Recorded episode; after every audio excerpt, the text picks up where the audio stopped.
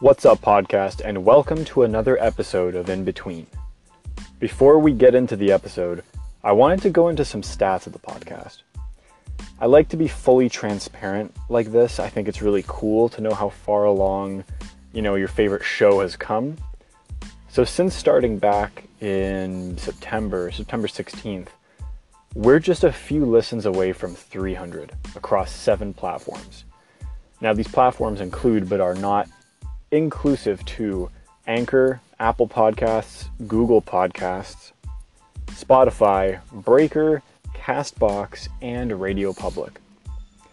I need to say this because I don't say it enough, even though it's at the end of every episode. Thank you so, so much. It means the world to me. I love stats, I'm obsessed with them, but I don't let them define what I do here. To me, the stats only show me that people are interested. If that number was one, I'd be like, cool, one person finds my stuff intriguing. Even if people didn't listen, I'd still be pumping out content because I just like to do it. Now that that's out of the way, hope you find the stats interesting. Let's get into the show.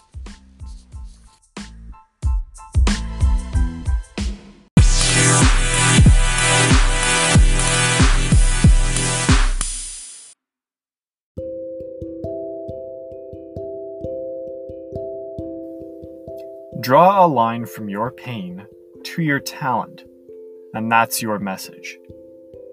That was once said by Hank Norman. I think it's a really interesting quote because so many of you struggle to paint slash communicate your narrative.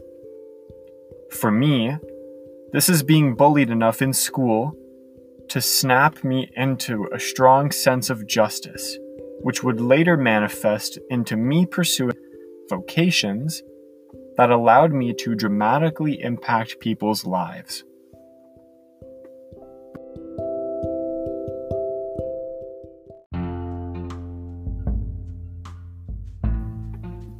What would you do with your message?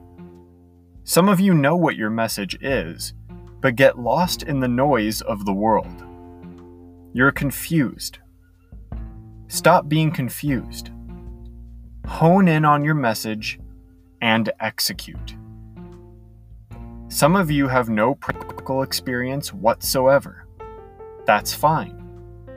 I did too. I realized a little too late in the game that I wasn't going to be an academic, but realized that I was really good at presenting in front of others. And the practical portion of post secondary school like simulations. After realizing this, I had to be really honest with myself.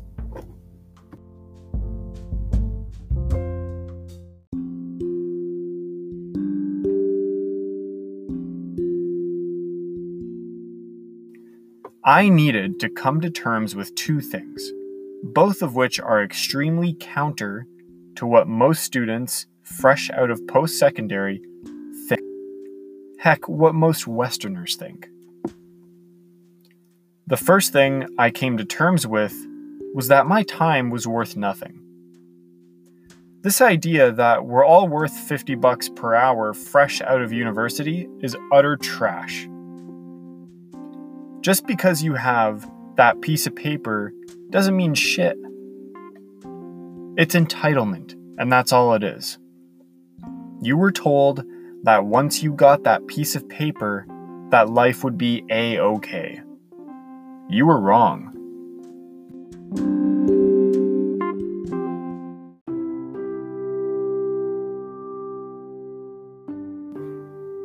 So, there you are saying to yourself, well, my message is that I really care about animals and protecting them.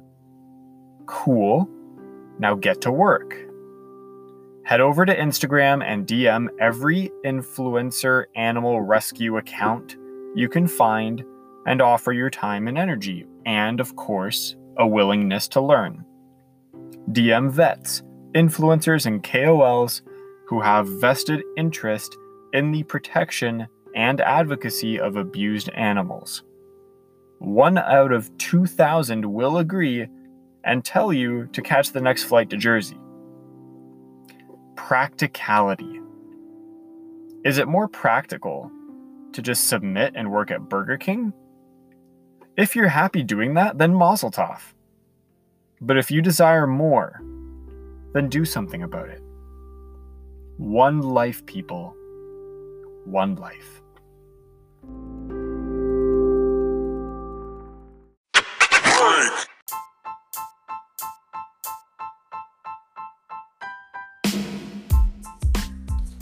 Podcast, thank you so much for listening to today's In Between.